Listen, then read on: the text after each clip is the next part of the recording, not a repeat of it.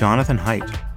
John is the Thomas Cooley Professor of Ethical Leadership at New York University's Stern School of Business. He got his PhD in social psychology from the University of Pennsylvania, and then he taught at the University of Virginia for 16 years. Yeah, I believe in the psychology department. He's the author of The Righteous Mind and The Happiness Hypothesis, and most recently, The Coddling of the American Mind with his co author, Greg Lukianoff.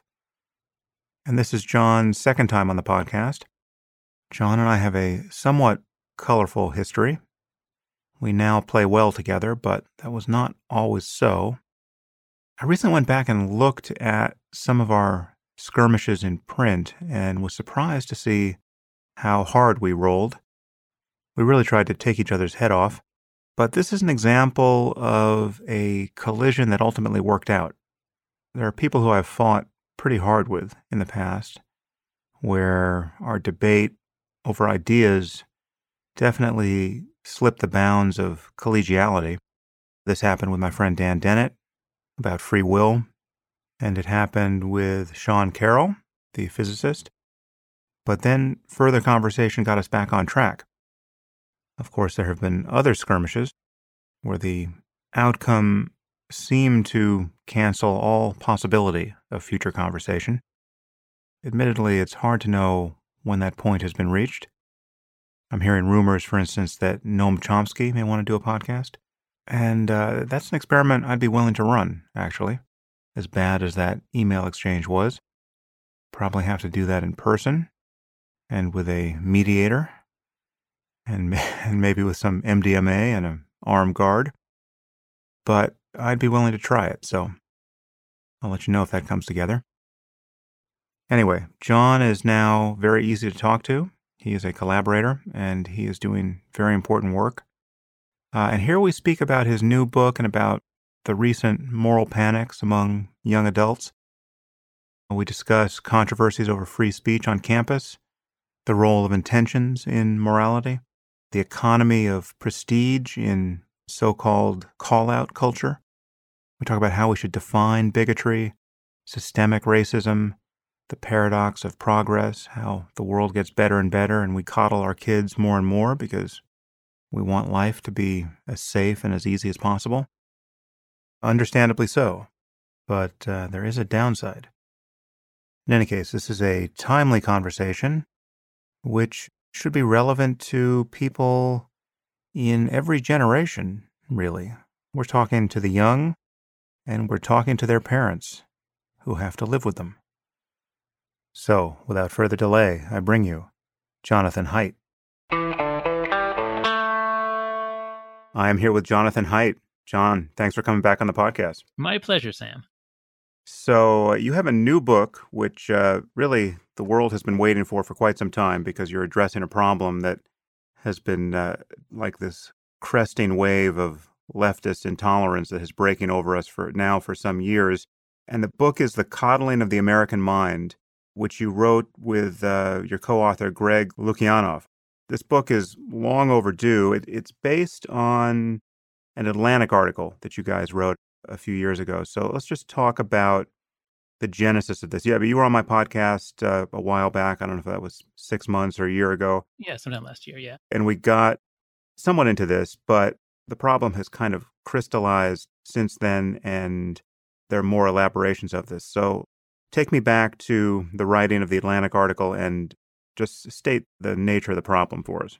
So, um, Greg Lukianoff is a friend of mine we, we just knew each other casually through a mutual friend, and he came to talk to me in the summer of 2014 and said, uh, John, all this weird stuff has been happening on campus. Greg is the president of the Foundation for Individual Rights in Education, and he's been fighting for free speech rights for students since around 2000. And usually that means fighting campus administrators who are always imposing speech codes and, and designating little areas as free speech zones. And suddenly in 2013, 2014, students started asking for safe spaces, trigger warnings. They started um, uh, saying that certain things need to be removed from the curriculum because they were dangerous or threatening or traumatizing. And in a variety of ways, the students were showing the very thought patterns that Greg had learned not to do in cognitive behavioral therapy. Greg is prone to depression. Um, he's had some very serious uh, uh suicidal depression episodes. Uh, we talk about one in the book that, that led him to learn CBT. And in CBT, you learn to do things like recognize catastrophizing. You know, if someone comes to speak, it'll, you know, it'll destroy people. Um, black and white thinking. Uh, you know, somebody's all good or all bad. Um, discounting the positive, the Western tradition or whatever you want to say. Uh, you know, you focus on just the negatives, not the positives. So Greg saw like, wow, this is really weird. Are we teaching students to think in ways that will make them depressed and anxious? So he came to he came to talk to me in the summer 2014, and I had just begun to see some of that same stuff in my classes. And we you and I talked about that in our last discussion. Just students acting in a really you know very sensitive, uh, um, getting angry easily, and uh, and then filing charges, that sort of thing. So that stuff was I, I was puzzled by that. when Greg said told me his theory, I said, "Wow, that is such a cool idea." And if you, I'd actually kind of like to write this up with you if you'll have me as a co-author. And so he took me on. We wrote the article, and it came out in August of 2015, before all the protests and all the you know the the changes that happened uh, around Halloween, especially Halloween of 2015. So we we were you know people thought that we were cherry picking in 2015, but then all this stuff happened from 2015 through 2017 and violence at, at a few schools. Um, so we ended up. Uh, Greg decided we actually had a lot more to say, and the problem was a lot worse and he wanted to write it up as a book. And I said, I'm too busy. I've got to write this other book on capitalism and morality. But as I thought about it, I thought, no, wait a second. You know, I can write about capitalism and morality and try to help people think about economic systems, which I'm just learning about myself. Or I can focus on the universities, which is where I live and what I know about, and we can actually try to do something together. So I decided to write the book with him, and here we are.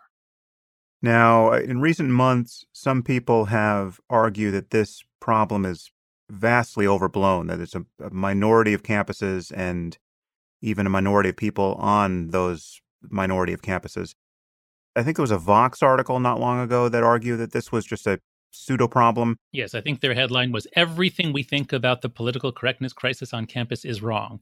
And, you know, you yeah. that kind of language, everything. Yes, everything. Right. Who could imagine that Vox would get anything wrong here? Yeah, that's right. That's right. Rather careless. So, what has happened to increase your confidence that you're not um, imagining this problem? Yeah. So, it, uh, you know, what I'm all about is that we are all imperfect. We are all biased. We all look for confirmation of what we want. And that's why we need viewpoint diversity. And so I co founded Heterodox Academy precisely because we need viewpoint diversity. We need to be challenged. And so when a political scientist from Canada, Jeff Sachs, not the economist at, at Columbia, um, different Jeff Sachs, when he wrote uh, an essay, or originally it was a, a, set of tweets, but then an essay, um, arguing that actually the data show that there's no change, there's no problem. It was actually wonderful. It was really, it was a really great demonstration of the value of viewpoint diversity and challenge because it forced us to go to look at his data and say, wait, really? You, you see no change? And then to refine our position.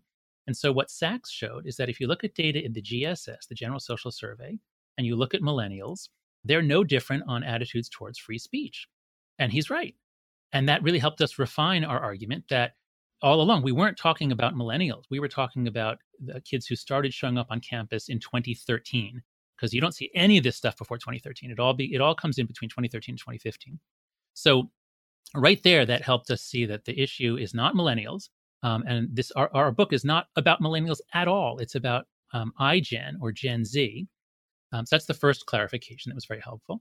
Second clarification is that there are about 4,500 um, institutions of higher education in the United States. Most of them are two year schools or vocational schools. Most of them are not selective. Um, if students go attend one of those schools and they go home to a family or off to a job, there's no way they're going to buy into this very arcane worldview in which words are violence and they need uh, safety from books. That that kind of morality can only flourish if there's very little diversity. There's no other uh, political diversity. Um, if students are kept together for four years, um, under certain circumstances, this arcane moralistic um, worldview can flourish. And that seems to happen especially at uh, liberal arts colleges in the Northeast and the West Coast. That's where the problem seems to be strongest. So when when Sachs said it's not happening at most schools, we had to realize, you know what? He's probably right. Like we don't know, we don't have data from most schools, but it's probably not happening at most schools. But if you li- if you just look at say the top 100 from what we hear from people there, students and faculty, um, it is happening. People are, are more afraid to speak up. Um, bad things can happen if you challenge the prevailing view. And it's not because most students have suddenly gone off the deep end. They haven't. Um, this is another good thing from Sachs' uh, challenge is we had to refine our argument say it's not due to a big change in the average student. It's due to a big change in the dynamics so that now the sort of a, a, a, subset of students who are very angry and who, who, buy into some views that we can debate, but you know I, I think are are bad ideas. A subset of students who buy into certain ideas now is allowed to ride roughshod over everyone else, and people are afraid to stand up to them. So it's a change in the mm. dynamics. Yeah, I mean the, the dynamics are interesting because I, I think our intuitions about just how many people in a group are required to kind of nullify the intentions and the aspirations of the whole group are pretty bad. I mean, it doesn't take 50% of a group to turn the tide against the rest. Mm-hmm. That's right. And with social media, so a, a lot of our conversation, uh, like a lot of many conversations, will probably be about social media and what happens. How does the system change when you have various things and, and forces in balance, and then you suddenly increase connectivity by a factor of 100? How do things change? And so an essential term here is call out culture. This, this is what the students themselves call it. Uh, anytime you're in a culture in which you can be, you know, behaving as you've always behaved, and suddenly someone will pick on one word, one thing you said, and there could be no end of trouble for you. There could be shame, humiliation, mobbing. When you are in such an environment, even if it's only one or two percent of your fellow students who would do that to you, it'll likely have an effect on your behavior just to be clear, this is not just a problem on college campuses. We're seeing this because, first of all, people graduate from college and they enter the workforce from these colleges at a very high level. So we see this sort of thing now at companies like Google uh, among software engineers. We see it at the New York Times in what was happening to Bari Weiss. I don't know if you if you mm-hmm. yes, recall when the the Slack channel for the New York Times was published and Bari had said something about she had made a joke about immigrants so they get the job done, quoting Hamilton. This was during the Olympics, and she named a an Asian American figure skater, I believe, who in fact was not an immigrant, but she right, was, she was born merely here. the daughter of right. immigrants. Yes. So it was marginalizing to say they get the job done. That's right. We got a glimpse of what the back channel discussions were like at the New York Times, and they seem very much to be of a piece with the kinds of triggering effects you describe in your book on college campuses. That's right. So when our article came out in 2015, a lot of people said, oh, come on, you know, students protest, this is student culture. As soon as they go out into the real world, they'll have to drop this stuff. You know, once they are hired in a corporation, the corporation is not going to stand for, you know, for this way of behaving and and this very confrontational way of uh, of addressing hurt feelings. And we didn't know what would happen, but it turns out, yes, as you say, uh, it became especially clear in 2017 with the Google memo and with in a variety of other ways that these norms have spread out into some parts of the corporate world, primarily those that hire, uh, I think, creatives from the elite universities. That's where this culture is most intense. So, you know, if you were to mm. look at a mining company based in Colorado, I bet you'd see no trace of it. Right. Yeah. But yes, from what I hear at, at top media companies, at the New York Times, at the Atlantic, there's a big generational divide. And this is very important for people to understand. Whether you're on the left or the right, if you're over 30 or 35, you believe in free speech. And a lot of people on the left um, in journalism are looking at these new norms and saying, wait a second, what is this? Um, so this is not, it's not, you know, while there is a left right aspect to it, unfortunately, um, it, it's more of a generational divide. There's a set of new understandings among young people. And we should go into why that is because whenever, you know, part of my whole approach to morality is that we all live in a moral world. We all live in a moral world, uh, a moral matrix. And it's not things don't happen because there are evil people out there pushing their evil ideas. They happen because there are good people pushing their ideas about virtue or goodness um, that end up producing some bad effects and i think that's what's happening here. So we just we should just be very clear. This isn't about bashing young people or gen x or igen this is about understanding how a new morality emerged which prioritizes inclusion and diversity which are good you know good things of course uh, but it prioritizes them in a way that i think sets us up for unending conflict in all of our institutions. Well, I want to get into the root cause of this problem and, and talk about your three great untruths, which I think was a great way to structure your analysis here. But before we broaden the focus, I, I just want to give an example of the kind of thing that has happened on some of these college campuses that has motivated you to pay attention to this problem because I've paid a lot of attention to it, but the details of some of these cases were still blurry to me. And it is just amazing to consider what has been happening. So I, I think let's just talk about the Dean Spellman case at Claremont McKenna College. Yeah, that's a really, really clear one. Yeah. Sure. No, let me, I'll see if I can tell the story very briefly. Um, so Claremont McKenna College out in, in Los Angeles, there was a, a student uh, from whose parents had emigrated from Mexico. Um, and she, uh, so she was born in, in California. She's a student at CMC and she writes an essay in some, I think it's a campus publication. She writes an essay talking about how marginalized um, she feels. And, you know, she makes some, some points about what it's like to be seen as an affirmative action admit um, to be on a campus where all the people like you, or most of the people like you, are the gardeners rather than the professional staff. So, you know, it's a perfectly uh, you know, reasonable essay for, for a student to write. And then in response to that, um, uh, the dean of students, Mary Spellman, sends for private email, just uh, person to person private email, and I'll read you the whole email. Olivia, we, we changed her name here, but Olivia, thank you for writing and sharing this article with me. We have a lot to do as a college and community. Would you be willing to talk with me sometime about these issues? They're important to me and the Dean of Student staff, and we're working on how we can better serve students, especially those who don't fit our CMC mold. I'd love to talk with you more. So Olivia posted this email on her webpage, and it's not quite that a riot ensued, but she invited people to comment on it um, to share her outrage. Now, I leave it to the listeners to find the outrage. What was she outraged about? I guess you read the book, Sam, so you know. Yeah. Yeah. It was the use of the word mold. Yeah. The amazing thing is it, it hinges on a single word. I mean, this is way beyond a campus problem, but the dynamics of this is that it is to seize upon the worst possible interpretation of, in this case, a single word. I think with the understanding that the author of, in this case, Dean Spellman, couldn't have possibly intended those worst possible associations with that word. Oh, but intent doesn't matter, Sam. Intent yes, doesn't right. matter. Now, you and I we'll know talk about that. That basic moral psychology is not, you know, if somebody bumps into you, we don't say they've done something immoral unless they meant to. If they intended to push you, it's immoral. But if they tripped or if it's an accident, then we say, no, you know, you didn't mean it. Okay, you apologized. We're done. But that's the old fashioned, um, otherwise known as the universal view of morality, which is that it, intent matters primarily for judgment, not, not outcome uh, or not impact, as they say.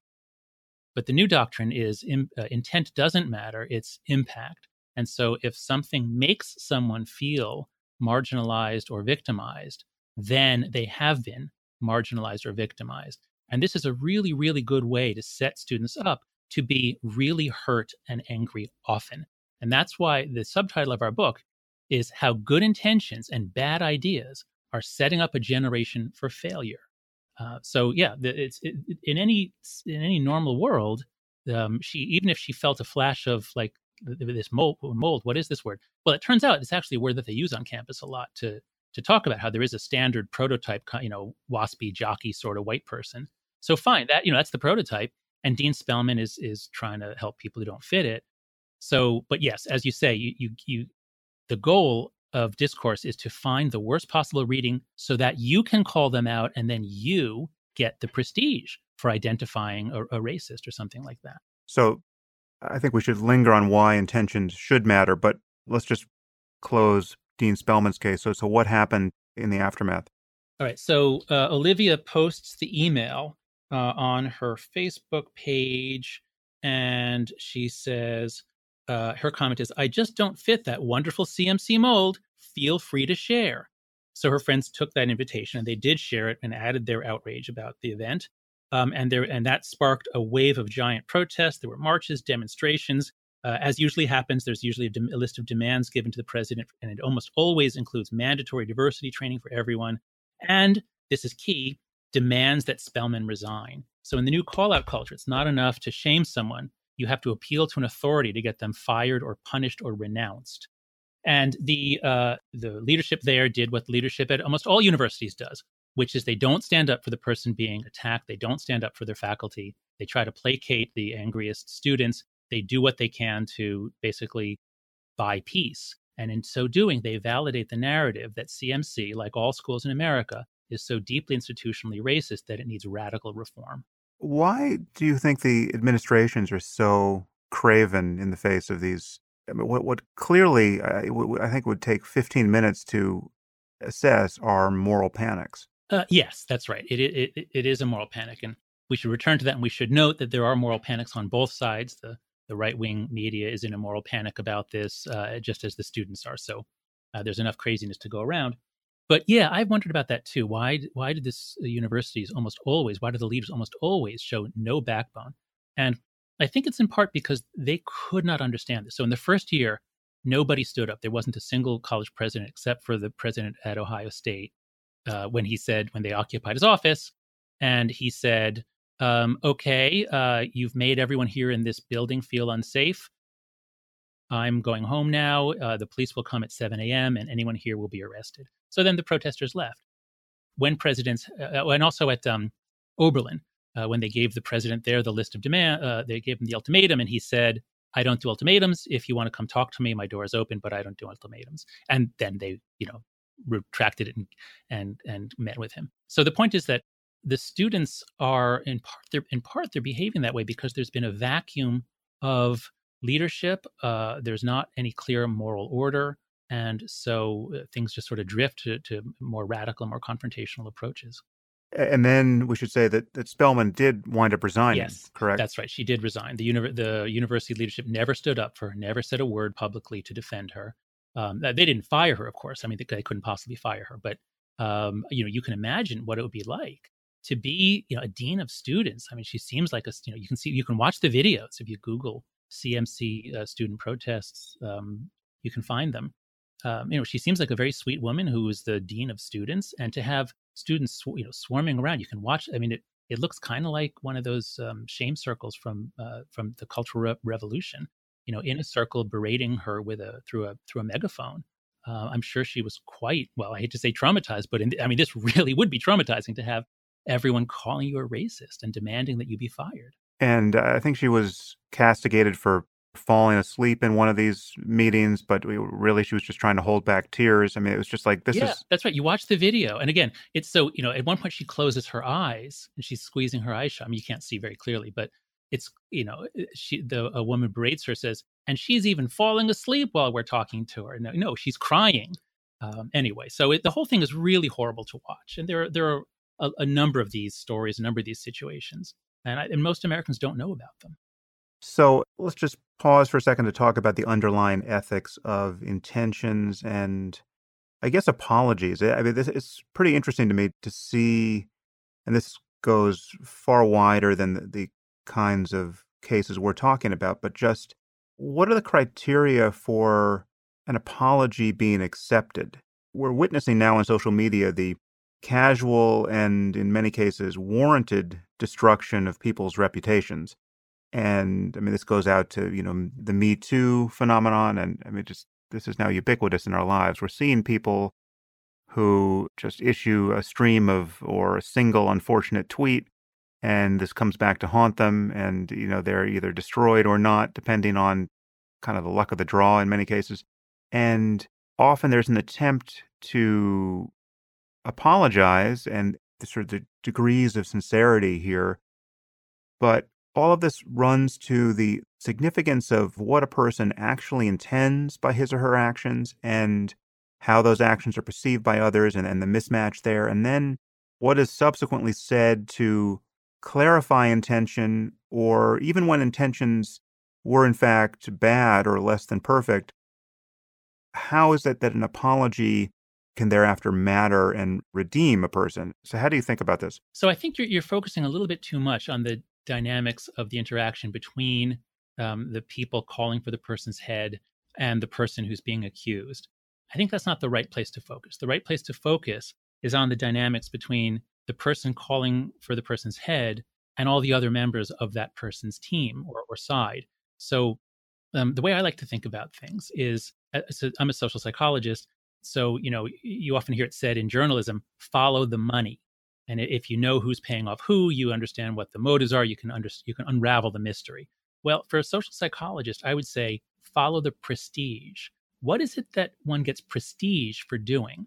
Now, everybody of, of all ages is interested in prestige, but especially for young adults who are working it out, it's really, really important. Uh, and especially in a new environment like college. So, what do you do to gain prestige? Is it being a great athlete? Is it being beautiful? Is it being smart? Um, and it varies, depends on your subculture, depends on the school. But you have to understand the economy of prestige. What is it that earns you prestige? And I think what has changed since 2013 uh, or 2014 is that we've seen the growth of a new economy of prestige in which you gain prestige by calling out others, by essentially accusing them of racism, sexism, homophobia, Islamophobia, or some other form of bigotry. Now, if you think about this, imagine you know, m- many of your listeners will know the term um, externalities from economics. You know, if you if if when I I save money by buying a diesel car, but it imposes an externality on the world because my car pollutes. Well, in the same way, if we have an economy of prestige in which I gain prestige by accusing others of racism or calling them out for various um, uh, forms of bigotry, um, there's an externality, namely all the people that I am accusing every day. You know, it's like imagine if we were all paid by the bullet. You just here, here's a gun, here's a thousand rounds of ammo, just shoot, shoot as much as you can. You get paid by the bullet. Doesn't matter where it hits, just shoot. And I think that's what we have unleashed on some campuses. Again, not most campuses. You know, if you go to schools in the South or the lower Midwest or the mountain areas, I don't think it's as much. But along the coastal strip of the West Coast, not inland, but the coastal strip of the West Coast uh, and New England at elite schools, and again, not so much in the business school, not in the engineering departments, uh, but in the in the in some of the humanities departments and education schools, there are sub there are sub areas of universities where this new economy of, of prestige has taken root. So that's the way I analyze it. Well, so this reveals why it is totally divorced from any good faith interaction with the intentions of the person you're targeting. Exactly. If your eyes are on your group and the stock price of your prestige in your group, you're not actually detecting the thought crime you're claiming to detect in other people because you don't actually care what their intentions were. That's right. And I think the this there it causes so many problems for a for a closed system like a university uh, where you could, you know, here we are we're all trying to create diverse um, cohorts, diverse uh, institutions.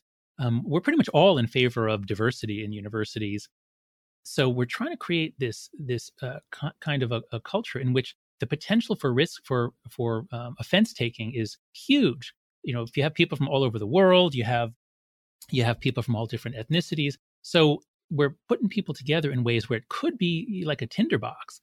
And what we should be doing is teaching them skills of how do you get along and not give offense? How do you give less offense and how do you take less offense? But instead, again, not everywhere, but in some some subcultures, we're teaching people to take maximum offense, uh, be maximally flammable, as it were, and then of course we have all these fires breaking out.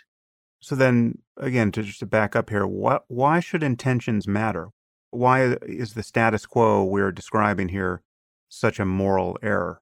Because um, normal human morality, I think you and I both agree, normal human morality is an adaptation shaped by natural selection to facilitate cooperation.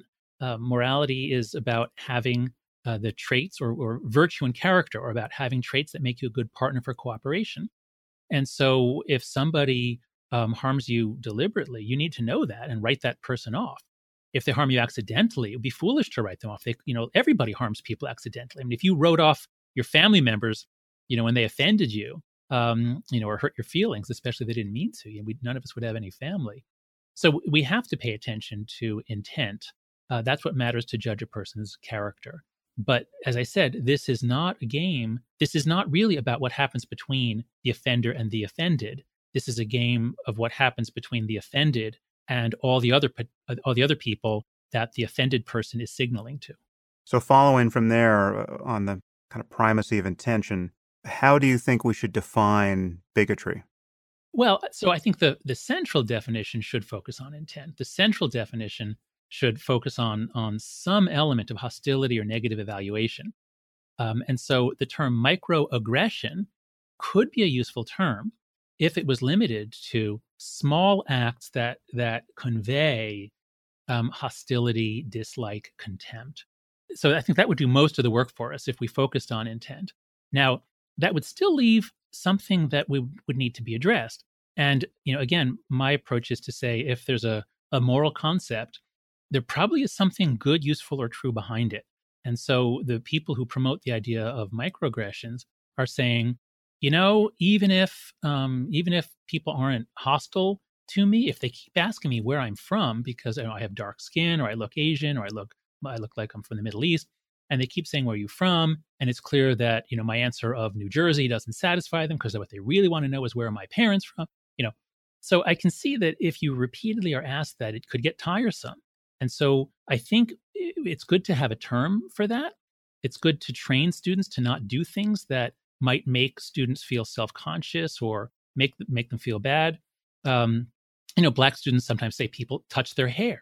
Okay, now maybe the person who touches their hair might say, well, "I was just curious. You know, I didn't mean anything by it," and maybe they didn't. But like, that's really rude. Okay, so you know, we need a term for that, but the term should not be aggression. The term should be a faux pas or something like that. It should be some, it's something foolish. So I, I would be totally fine with training students if we're going to do this experiment of of putting together a very diverse student body.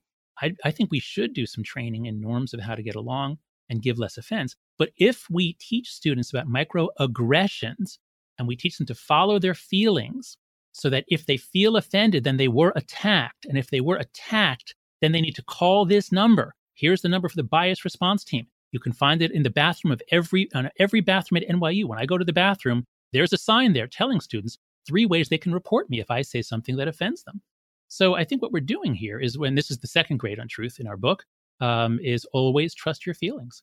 Don't allow anybody to challenge them or to say maybe you've interpreted this incorrectly. Yeah, so we'll get to the, these untruths in a second. Again, just to capture what we care about here that may be beyond intentions.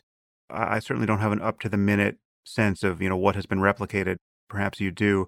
But some research suggests that there really is a problem here that is very likely outside the conscious understanding of any person who may or may not have bad intentions.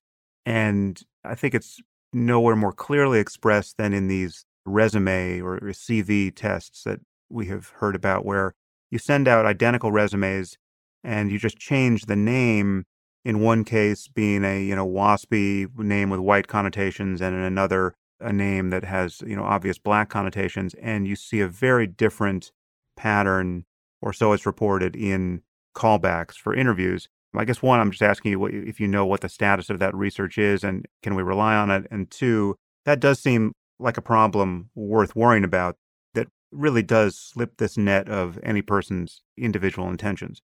Sure so a couple things about this. One is I don't doubt that there are many of those studies and many of them find that result.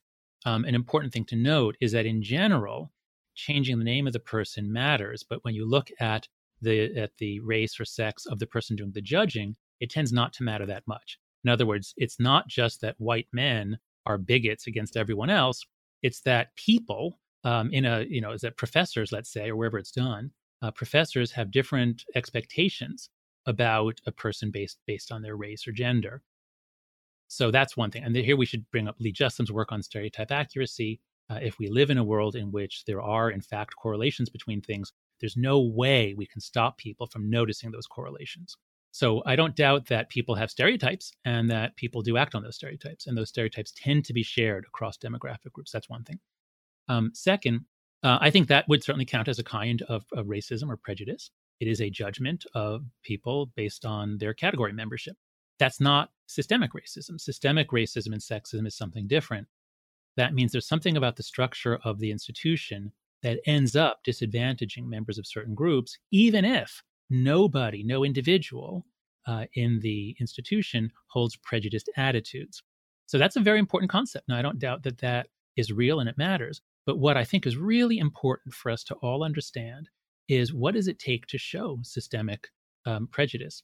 And I, I heard your, uh, your your talk with Coleman Hughes, who's who's wonderful. And he put his finger on on uh, one of them. You cannot just say, "Oh, look, you know, women are only thirty percent of the physicists, therefore it's systemically sexist against them." You cannot just point to differences of outcome and say this proves um, systemic sexism or racism. You have to look at the pipeline, and only if the pipeline of very qualified people eh, coming in is very different from the people getting hired, then now you're off and running. Now you can start saying that there might be some systemic problem in the institution. So that's the first thing is, is when you when you when I ask students, okay, what give me an example? It's almost always two categories. Uh, examples of systemic sexism, prejudice, etc., are almost always underrepresentation, um, which, as I say, is not sufficient. It, it might be a reason to look into, but it's not proof. It's not even necessarily evidence. And the other thing that people point to is is um, individual cases. So, like at Yale, um, there was a really ugly case where you know it was a few months ago, um, where a woman, a grad student, there was found a there was a black woman sleeping on a sofa in a common area, and she called the police on on this woman. Now, this is obviously racism. This she obviously thought, oh, this you know, and this is a fellow student, so this this is racism. Okay, but now does this mean that Yale is racist? And if your goal is to prosecute to the maximum possible, if your goal is to show how everyone and everything is racist, then you say this shows that Yale is racist. Yale must do more, still more diversity training. When in fact, I think the way to look at this is yes, here was an act of racism, and it's appropriate for that woman to feel very ashamed of herself. And if Yale has, I don't know, 15, 20,000 people um, in it, and um, if this sort of thing is happening every day, uh, and especially if it happens every day and people don't care, well, wow, that would be a systemically racist place. But you cannot take zero as the only acceptable number of, of racial or sexist incidents. In other words, if you have a group of 20,000 people and there are three cases like this per year, that would be amazingly good. Like, I can't imagine any human institution that would get that close to zero. Uh, and then, of course, if you factor in misunderstandings, now here there was not a misunderstanding, but often people mishear each other. Someone says something as a joke. So no human institution will ever get down to zero per year. That's just not possible. And so you can't take instances as evidence of systemic racism or sexism. It's interesting because it, you know, the, leading edge of this ethically and politically for me are, are those cases where you really just have the kind of the perfect instance of just kind of no bright lines. As you say, there are cases where stereotypes are more or less accurate. We have stereotypes very often for a reason. And those are cases where otherwise well intentioned people can be caught out as essentially spreading this impression of racism or bigotry where it probably doesn't exist, or at least doesn't exist at the level of bad intentions. I don't know the Yale case specifically, but let me just take, you know, violence in the black community among, you know, men age 18 to 24. If you go to inner city Chicago, and decide to be blind to the statistical reality that there is way more violence among young black men than in other populations, you're just being willfully blind to what is in fact a reality. So you could imagine someone in a, a coffee shop in Chicago seeing a young black man in you know some situation that's analogous to the one you describe at Yale, right? So someone who seems to be in the wrong place at the wrong time, and uh, having this you know reaction, you know, calling the police, and it turns out to be totally unwarranted, right? Now, in that case, what's interesting for me is, is, is does the person feel ashamed to have done that? If you'd like to continue listening to this podcast, you'll need to subscribe at samharris.org you'll get access to all full length episodes of the Making Sense podcast and to other subscriber only content, including bonus episodes and AMAs and the conversations I've been having on the Waking Up app. The Making Sense podcast is ad free and relies entirely on listener support, and you can subscribe now at samharris.org.